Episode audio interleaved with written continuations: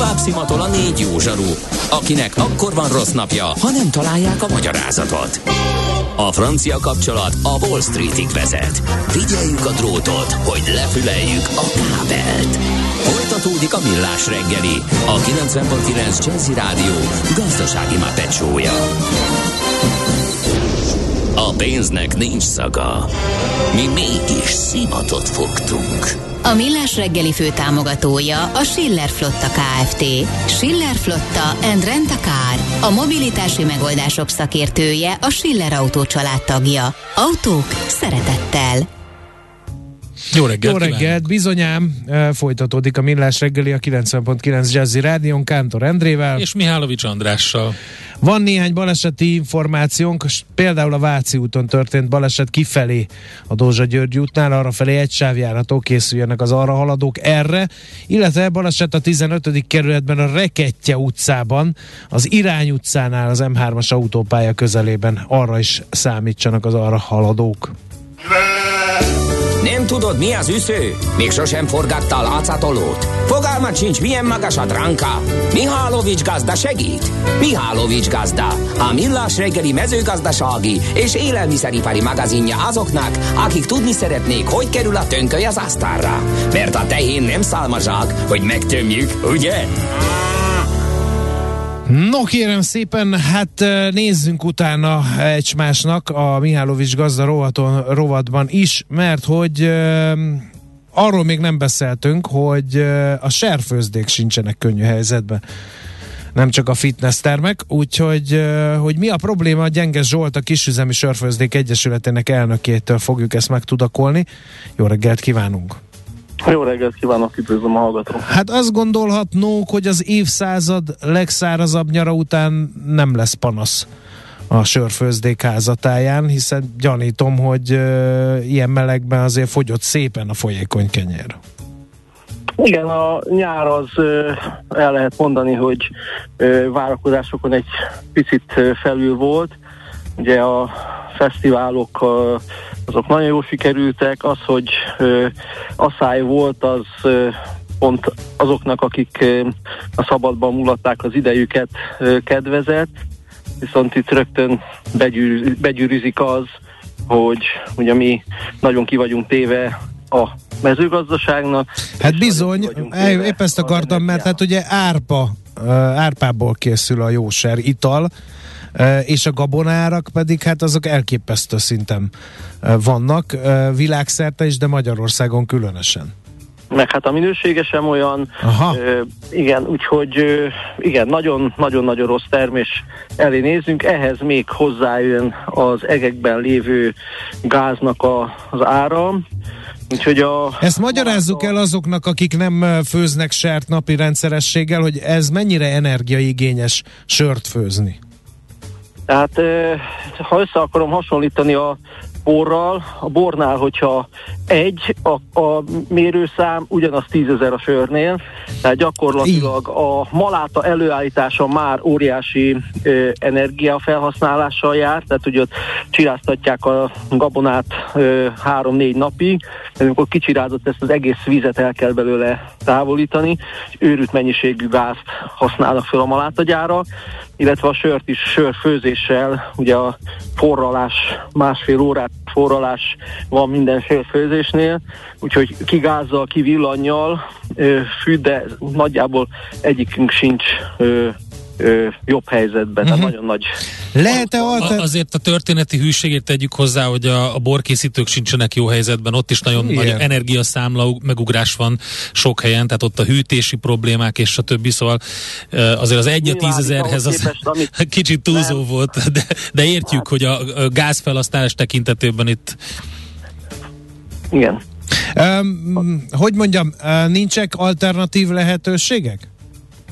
Mondjuk a gáz nehéz kiváltani valamivel, én tudom. Hát igen, többen próbálkoznak napelemes megoldásokkal, de, de gyakorlatilag az energiafelhasználásnak csak a töredékére ö, uh-huh. alkalmas. Ugye itt az a nagy baj, hogy ugye árat kellene emeljünk, árat kell emeljenek a sörfőzdék, de a már most sem túl olcsó kisüzemi söröket, hogyha még megemeljük annyival, amennyit a energiadrágulás ö, megkívánna, hát akkor gyakorlatilag megfizetetlenek uh-huh. lennék a termékek. És nem csak az energiáról van szó, hanem ugye a forint árfolyama is hat a magyar serfőzdékre, ha én jól Ajaj. gondolom, hiszen a komlóban nem vagyunk nagyon erősek, van már, ahol elkezdték, újra kezdte a Soproni uh, sörgyárak termeltetni Magyarországon a komlót, de hát ez uh, jó, ha annak a sörgyárnak a... Sem minőségnek, uh-huh. sem minőségbe, sem mennyiségbe nem számottevő, tehát uh,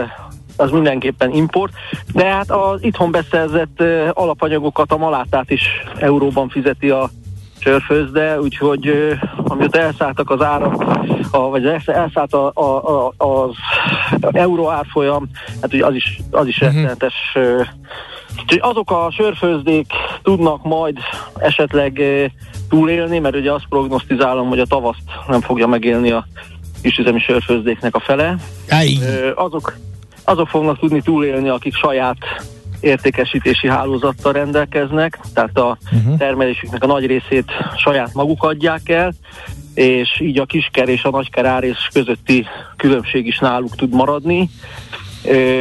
Nagyon félünk attól, hogy rengeteg vendéglátóhely, kocsmák, éttermek fognak bezárni. Igen. Ugye, ez volt volna a másik kérdésem, hogy itt azért vannak... Itt a piacot is ütheti ez hát, a dolog, ugye a fogyasztóknak nem lesz annyi pénzük, nem lesz hol elfogyasztani ezt, mert ugye bezárnak vendéglátóhelyek, nem túl jók a kilátások. Nem, hát gyakorlatilag nem fogják tudni. Ugye valaki most egy vendéglátóhely, mondok valamit, fizetett 100 ezer forintot ö, gázszámlát, az most fog fizetni 700 ezret. Tehát nincs aki, nincs, aki ezt kifizesse. Tehát nem lehet a, a rántott hús se, a 3500 forintos rántott hús sem lehet 10 ezer forintért adni, illetve lehet, mert lesz egy szűk réteg, aki ezt meg tudja fizetni, de a nagy része az nem. De hát már látjuk, kedvenc éttermeim nyáron már, meg most az ősz elején zárnak be, ki végleg, ki átmenetileg, bár inkább végleg húznak be a igen. A, ugye egy örömteli folyamat elindult a magyar serpiacon, hogy feljöttek a, kisüzemi főzdék, tehát egyfajta, úgy szokták emlegetni sajtómunkások, hogy sör forradalom zajlott, zajlott a magyar piacon is, felfedeztük a kézműves söröket, sőt, a kézműves kisüzemi tőzsdék vagy sörfőzdék trendsetterként működtek a nagy multik kínálatába is belekerült olyan, olyan íz, meg olyan sörmegoldás, ami innen jött. Ennek most vége lehet, ennek a sörforradalomnak, anélkül, hogy győzelmet aratott volna? Hát a győzelem az én szerintem megvan. Meg volt? Jó. Az egyik, egyik győzelem az ugye, hogy a multisörgyárak is rá lettek kényszerítve, hogy próbáljanak normális söröket készíteni. Ugye most már megjelennek a ő, ő felirataikon is, hogy teljesen malátából készül, illetve hát ugye kisüzemi sörökre hajazó söröket kezdtek el készíteni, ők is hozzányúltak a ipákhoz, apákhoz, Ö, azt most a minőségükben nem szeretnék belemenni, de, de mindenképpen egy ö, olyan folyamatot indít, in, olyan folyamat indult el, amiben kénytelenek voltak ők is ö, beállni. Uh-huh. Az egyébként nem megoldható, mert az a folyamat is elindult, a, főleg a Covid alatt, hogy elkezdtek kiépíteni egyenes csatornákat a fogyasztókhoz ezek a kis sörfőzdék. A honlapon és, keresztül. És, hogy, és hogy, hogy, ugye, hogy egész egyszerűen a, a, hát mondjuk a kiskert, vagy a nagykert és a vendéglátást is kihagyva egyenesen a szállítson a fogyasztóhoz. Igen, hát ezre akkor volt nyitottság a fogyasztók részéről, amikor tényleg zárva volt a összes kocsma, és hozzá szeretett volna jutni ahhoz a kedvenc söréhez a fogyasztó, amit a kocsmákban ö, fogyasztott, de a multi kiskerláncok polcain nem érte el. Ö, azért én itt akkora teljes bezárási vagy lezárási hullámot nem várnék, de a vendéglátóhelyeknek a nagy része, akár 50%-a igen, be fog zárni, ha csak télire is, de de be fog zárni, úgyhogy azért nem gondolom, hogy ez a közvetlen házhoz szállítás, ez uh-huh. ennek a hatására visszajön. Valamiféle összefogás, hogy uh, ma én főzök sört nálad, aztán te is jöhetsz hozzám, és akkor majd így valahogy szétdobjuk a rezsiköltséget. Uh, ilyen közösségi serfőzés az, az uh, lehet, hogy most nagy blödséget kérdeztem, de az nem merülhet fel megoldásként? Mm, nem látok ebben ö, nagy realitást.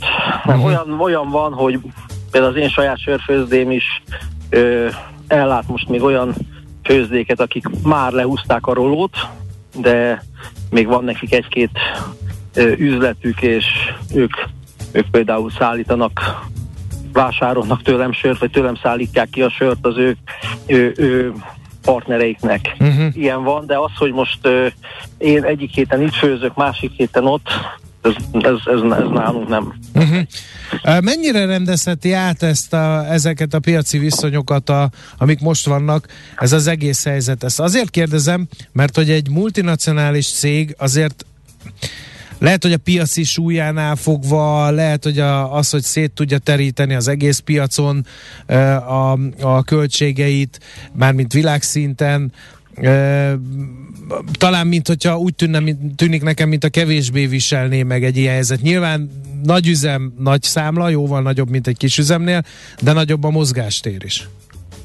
Ez pontosan így van, tehát gyakorlatilag akit igazán meg fog ö, viselni ez a válság, azok a kevés tőkével rendelkező kisebb piaci szereplő, illetve ismét illetve meg fog fordulni az a trend, ami az utóbbi években tapasztalható, hogy a sör minősége ugye a, elment a prémium és a super prémium kategória felé, tehát a, a, a részesedése ezeknek a söröknek, ez most én szerintem rendszer, rendesen vissza fog szorulni, megjelennek ismét azok az alsó polcos termékek, amik az utóbbi időben szorultak ki. Ugye sört mindig fognak inni az emberek, ez nem kérdés, inkább az a kérdés, hogy milyen ö, sört fognak inni. Igen. Hát, a kisüzemit, vagy az olcsó, ö, vagy a, a nagyüzemnek is az olcsóbbik sört. Épp ezt akartam mondani, hogy egy minőségromlás, mert ezt már lehet látni az élelmiszerek esetében is, hogy a nagy áremelkedés kompromisszumokra készíteti a fogyasztót,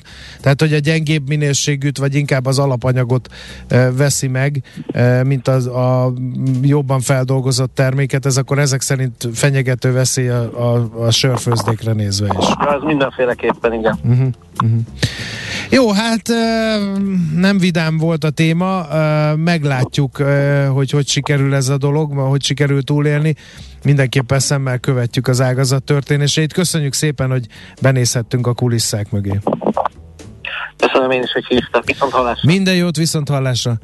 Gyenges Zsoltal a Kisüzemi Sörfőzdék Egyesületének elnökével beszélgetünk, hogy a sörgyártás sem fenékig tej fel, hogy ezzel a képzavarral érjek. Endrén, Endrén átment, remélem rajtatok is ez a képzavar. Mihálovics gazda most felpattant egy kultivátorra, utána néz a kocaforgónak, de a jövő héten megint segít tapintással meghatározni, hány mikron a gyapjú. Hoci a pipát meg a bőrcsizmát. Most már aztán gazdálkodjunk a rézangyala. A hírek után már is folytatódik a millás reggeli. Itt a 90.9 jazz Következő műsorunkban termék megjelenítést hallhatnak. Kősdei és pénzügyi hírek a 90.9 jazz az Equilor befektetési ZRT szakértőjétől. Equilor, az év befektetési szolgáltatója. Nagyon, Lajos, vezető igen. elemző vonalban. Nagyon nem szeretnénk, hogyha keddig kéne várni a tőzsdéken is, hogy mit dönt a inflációs ügy ö, Amerikában. Igen, úgy tűnik, hogy itt nagyon belekezdtünk hétfőn, no. optimisták a, a befektetők. Hát Budapestre kezdjük itt, hogy másfél százalékos pluszról fog beszámolni. 41.527 ponton kereskedik a BUX. Ez a forgalom nem kiemelkedő 738 millió forintos, de annyira nem is veszélyes így 940 mm-hmm. környékén. Ha megnézzük a papírokat, akkor mind-mind zöldben van. Az OTP 2,3%-ot emelkedett 8830 forintra, a MOL 2674 forinton van, ez közel 1%-os emelkedés, a Richter 1,4%-os pluszban 7830 forinton, a Magyar Telekom pedig fél, több mint fél százalékkal 317 forinton kereskedik, és hát ki kell emelni a kis papírok közül idézébe persze azt a kicsit a Masterplatot 5,5 százalékos pluszban van 4140 forinton. Igen, itt érkezett valami bődületes célár. Igen, igen, igen, egy elemzőhez kijött egy friss célára, ami 7000 forint fölött volt, milyen megmondom uh-huh. a mhm. pontos célárat, de, de tényleg azt látjuk, hogy igen, 7214 forintos volt ez a célár, tehát ez nyilvánvalóan segíti a mostani kereskedést, továbbra is optimista az elemzőhez egyébként a Masterplast kapcsolatban. Uh-huh. Uh, milyen a forgalom? Mert az azért sokat el tud árulni. Én úgy látom, hogy nincs a legnagyobb forgalmú részvények között a, a Magyar Telekom és a Richter is éppen hogy csak. Igen, hogyha megnézzük, akkor természetesen az OTP továbbra is uh-huh. dominálja 491 millió forintos forgalmával, és akkor utána jön igazából a MOL Richter Master Plus 3-asa kvázi együtt, és akkor nagyon nagy szakadék jön. Ezek után nyilván a Richter még itt van, eh, bocsánat, bocsánat, az MOL Richter eh, Master Plus, és utána van egy nagy szakadék, hát 4 millió forinttal a nap van, még itt megemlíthető. Magyar Telekom és a Foregi 2, 2 millió forinttal, nem tudom, Opus pár százezer forint, Cikpanonia pár százezer forint, tehát tényleg gyakorlatilag azt látjuk, hogy van ez a 3 plusz egy papír most, ami kereskedik, a többibe meg sem. Ilyenkor szoktam mondani, hogy egy lottó ötös beöntve parketre elég komoly elmozdulást lehetne ma elérni reggel a Budapesti értéktősdén. Sajnos. Igen, sajnos ez így van, uh-huh. hogyha valaki nagy nyereménnyel rendelkezik, de lehet, hogy lassan egy lottó négyes is elég lesz egy kisebb papír megmozdítására. Na, hogy... akkor evezzünk át a forintpiacra, át ott nagyobb a pörgés. Volt egy, egy kis izomszag a piacon az elmúlt napokban, hetekben. Ez folytatódik is ma, ez euróval szemben kisebb, de dollárra szemben óriási az elmozdulás, egy euróért 395 forintot és 52 fillért kell adni, egy dollárért pedig 388 forintot és 20 fillért, tehát óriási dollár gyengülés van most a piacon, 1,0185 az euróval szemben, tehát jóval a paritás fölött, most már az 1,02-es szintet kezdjük el ismét nézni. Ennek mi lehet az oka? Mert eddig meg ilyen megállíthatatlannak tűnt a dollár erősödése.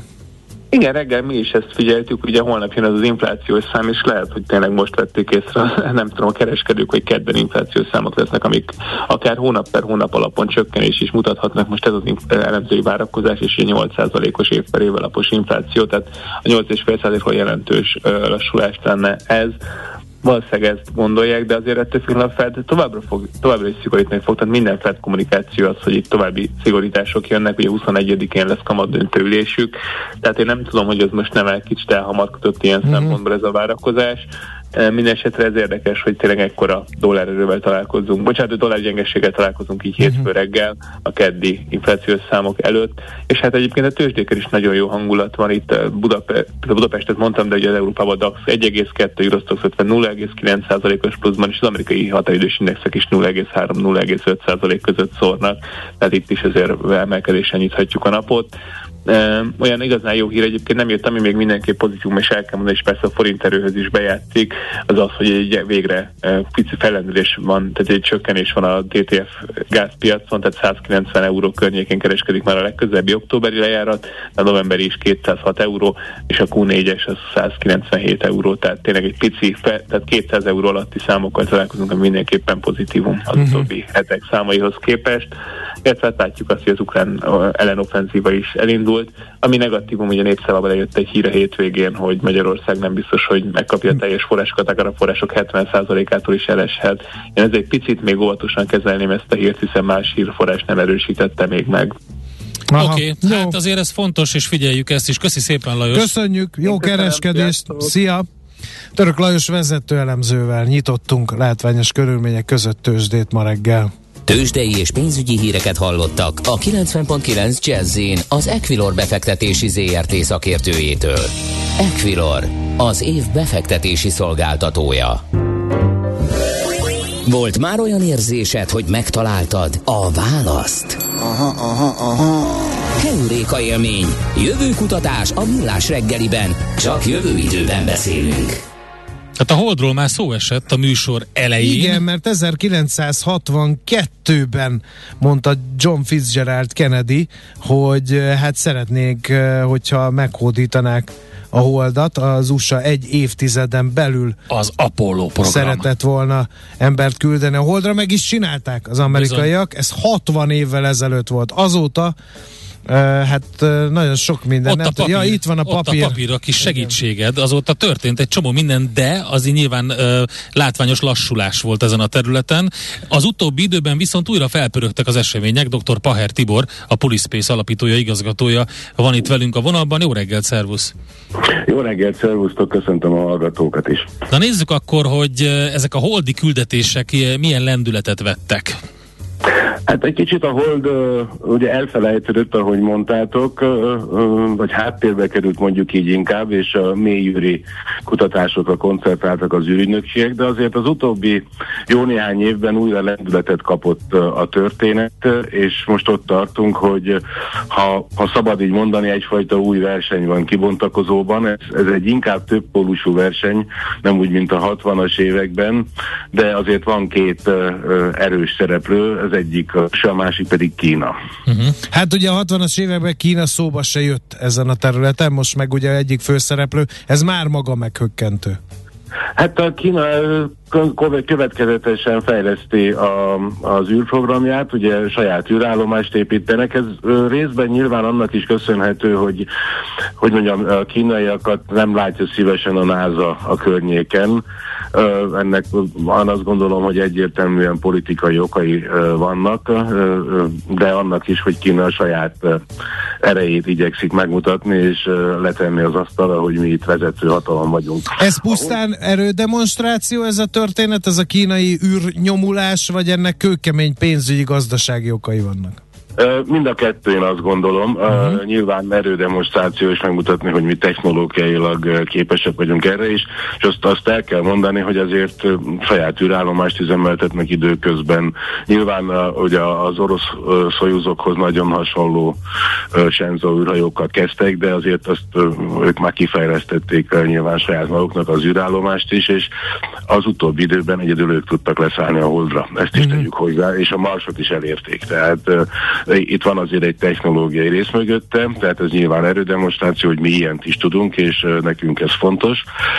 Másrészt pedig, ha visszatérünk a Holdra, az, az is egy kőkemény gazdasági érdek lehet. A jelenlegi számítások szerint az úgynevezett ciszlunáris gazdaság kiépítésével, ami mögött lényegében a Holdon, vagy általában az űrben található erőforrások, anyagok, energia, stb felhasználása, kitermelése és értékesítése lehet egy óriási üzlet. Uh-huh. Az okay, új programnak meg, az a neve, hogy Artemis, ezt kik csinálják?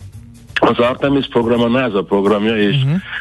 Egy ideig eltartott, hogy volt egy húz meg erezdel, ugye általában elnökváltás változott NASA irány mutatása is, amit az elnöki hivatalval kaptak, ez megváltozott az utóbbi időben, tehát most a legutolsó Trump-Biden váltáskor megmaradt a két párti támogatása a NASA programoknak, sőt a büdzsé tekintetében is nagyobb összegeket tudtak már ha úgy tetszik, ismét kapni. Az Artemis pedig ugye, Artemis pedig ugye Apollo testvére a görög mitológiában, tehát ezt ügyében összerak a piárosok pázánál, hogy akkor most menjünk vissza hozzá, és ne csak zászlót tűzzünk ki, hanem tartós, fenntartható jelenetét építsük ki. És az első hölgyet és a, a PC egyében az első színesbőrű űrhajóst is szeretnék eljuttatni, ahol felszín. Ez ma az árt program, jelenleg 2025-re uh, tervezik az első emberes holdaszállást. Nagyon sok, ugye több mint 50 esztendő után.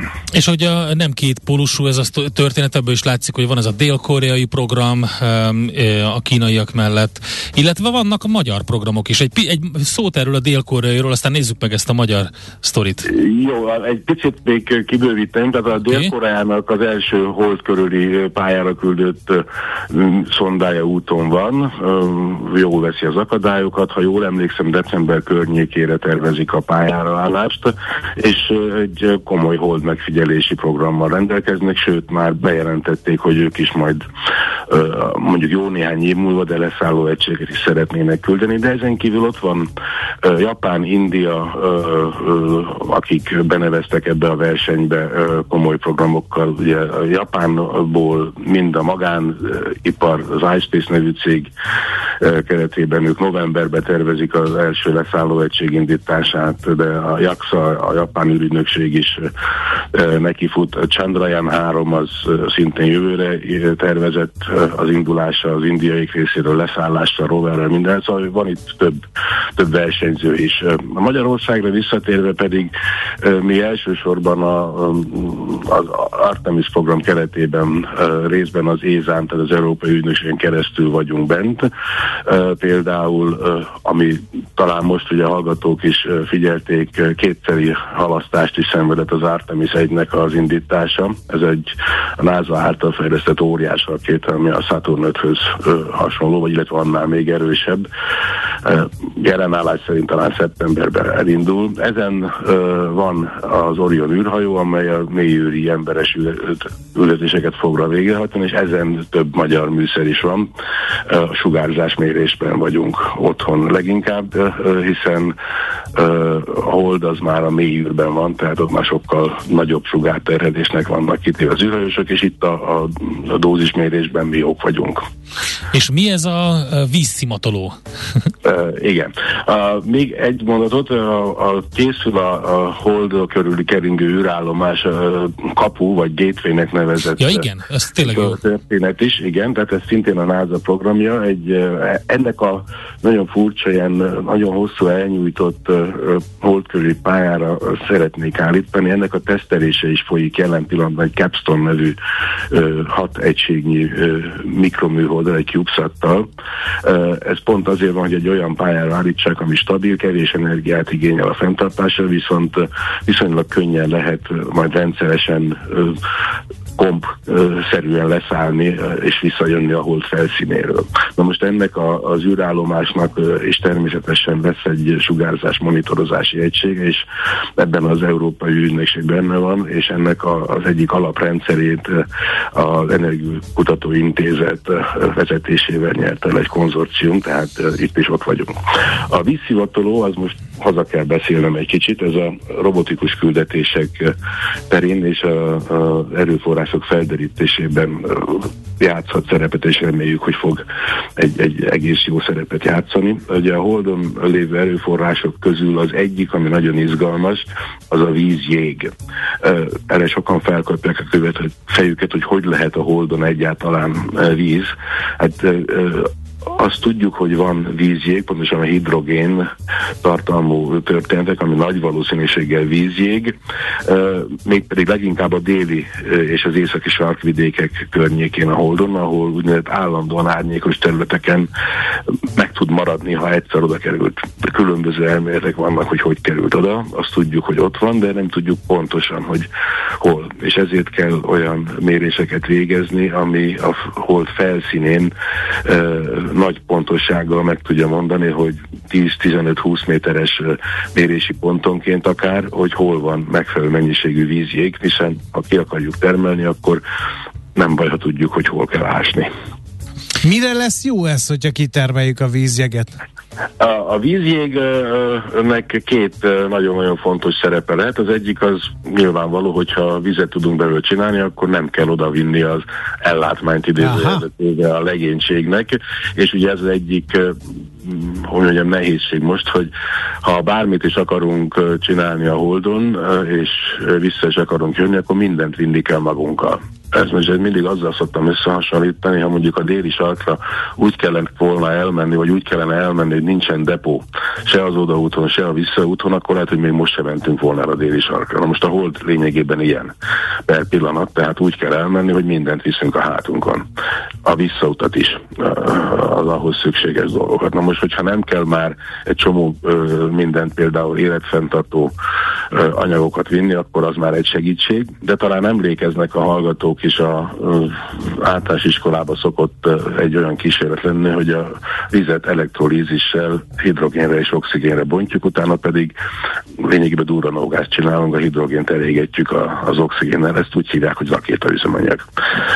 És ha már üzemanyagot sem kell vinnünk, és ott fel tudunk építeni egy infrastruktúrát, amely ezt az üzemanyagot, vagy annak az elemeit, folyékony oxigént és folyékony hidrogént elő tud állítani, akkor ez egy óriási segítség lehet. it. Uh-huh. Izgalmas. Kettő ilyen uh, vízszimatoló is kéne, hogy legyen ezen a, ezen a Intuitive Machines AM2-esen? Igen, mi uh, egyrészt ugye talán hallgatóknak röviden a, a NASA támogatásával uh, kifejlesztettük a vízszimatolót. Ez egy nagyon kicsi, uh, kevesebb, mint 40 dekás uh, neutrospektrométer, amelyel uh, körülbelül egy méter mélységig tudunk bele hallgatózni a, a hold felszín alatt, hogy ott mennyi hidrogén hidrogén tartalmú ö, anyagot találunk, és ezt használják egyébként, tehát ezt a technológiát más műszerekkel is, csak amilyen a tudásunk szerint a legkisebb, és ezt, ha minden jól megy, akkor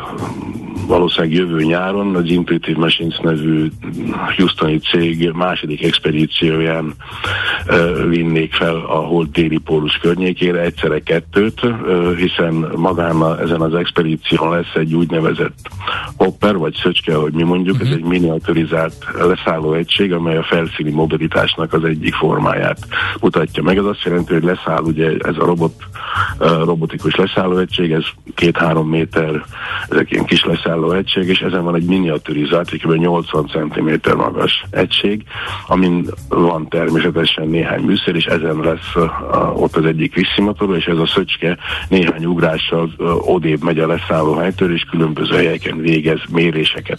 Ennek a szöcske útjának a különlegessége, hogy az első alkalommal fogjuk megkísérelni a kollégákkal, illetve hát ők leginkább, hogy egy ilyen úgynevezett árnyékos területre beugorjunk egy olyan kráterbe, ahova soha nem süt be a nap, ott mindig hideg van, tehát nincs esély arra, hogy a, a esetleg ott levő vízjég elmenjen, Aha. és ott mérést végezzünk. Ez, ez egy nagyon És ki, kiderülhet az, hogy milyen az összetétele pontosan ennek a dolognak, tehát igazi méréseket ez, ez, ez igazi mérés. A leszállóhelyen is, illetve ugye menet közben a többi helyen is szeretnénk mérni, mert minden adat jó, és a leszállóhelyen pedig azért lesz érdekes egy ilyen mérés, hiszen a, a, a, ezen az expedíción van a NASA által támogatott Prime nevű kísérlet, ami egy fúró berendezés, ami kb. egy méter mély, mélységig fúrna bele oda, kiveszi a mintát, és ott azonnal elemzi is, tehát ott uh-huh. konkrétan fizikailag történik meg az elemzése annak a, az anyagnak, ami ott van, mi pedig össze tudjuk hasonlítani a mi méréseinkkel, hogy, hogy ez az hasonlít vagy nem, hiszen két méter alá fogunk mérni ebben az esetben, de ez is nagyon izgalmas. Na, várjuk akkor az eredményeket, Tibor, nagyon hát, szépen köszönjük, izgalmas. Rajta, okay. van, és, köszönjük és szépen. Más is megy egyébként, csak hogy mondjuk, tehát a, figyeljék a híreket, a következő hónapokban sok izgalom lesz. Jó, oké, mindenképpen. Köszönjük szépen, Én jó munkát nektek, szervusz. Köszönjük, szervusztok. Dr. Paher Tiborral beszélgettünk, a Polispace alapítójával, igazgatójával, e, magyar vonatkozású e, hold e, felfedező eszközökről volt többek között szó, meg hát ugye a hold körüli pályákról, föld körüli pályákról. Keuréka élmény, a millás reggeli jövőben játszódó magazinja. Mindent megtudtok. Majd. Véget ért a műsor mára. András, zárul András mókatára. Meg a tiéd. Nem, mert holnap újra.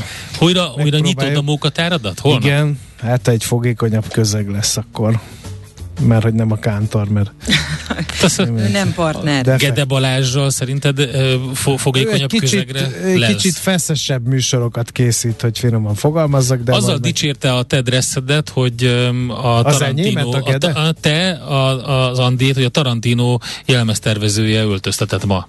Mert? Mert nem látod, azt volt mondja, egyszer hogy, egy Hollywood? Hogy úgy nézel ki, nem. mint a volt egyszer egy Kicsit ilyen, ilyen feelingje van a mai szettednek. Ez nem tudom most, hogy jó vagy rossz. Azt hiszem, jó, hogy hát igen, igen, ez a baj ezekkel. Azt hiszem, hogy jó. Tehát tételezzük fel, hogy jó szándékú, de András, egy kicsit meg kell erőltetni magad, hogy ezt a fogadó fél is rögtön felismerje.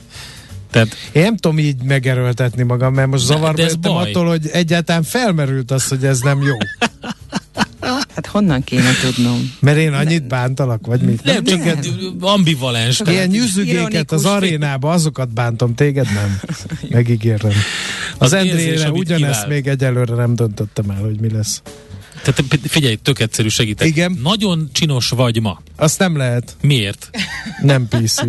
De... Nem pedig segíteni próbáltam.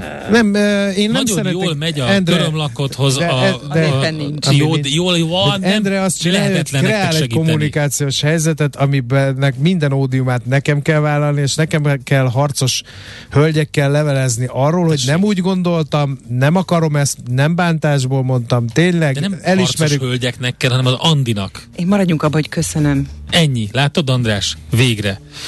Különben is írt egy hallgató, hogy az ő outfitjét soha senki nem dicséri meg a munkahelyen. Én megdicsérem ennek a hallgatónak az outfitjét. Nagyon, Látatlanban nagyon is Ma nagyon azt csinos. tudod mondani, hogy egészen elképesztő.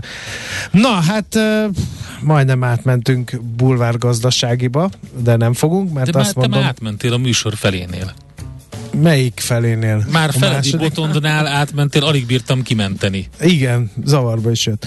Na mindegy, holnap újra te, erre teszek kísérletet, de csak azt követően, hogy megfelelő mennyiségű magyar GDP termelődik, ezt a KSA-val a hotline-on meg fogom beszélni műsorkezdés előtt, és amilyen az adjon Isten, olyan lesz a fogadj Isten még holnap reggel. van az irodákban, még lehet dolgozni. Igen. Megnyújtani. Különben Aztán... is a vörösbor fogyasztási hőmérséklet, ez pont olyan, pont ami a 18, ez így, lett, ez így lett megállapítva. Vegyük tudomás, hogy azért 18 fok, mert azon a, a hőmérsékleten ideális igen. a vörös borok fogyasztása, úgyhogy... Attól leszünk hajlékonyak. Igen. Ugye?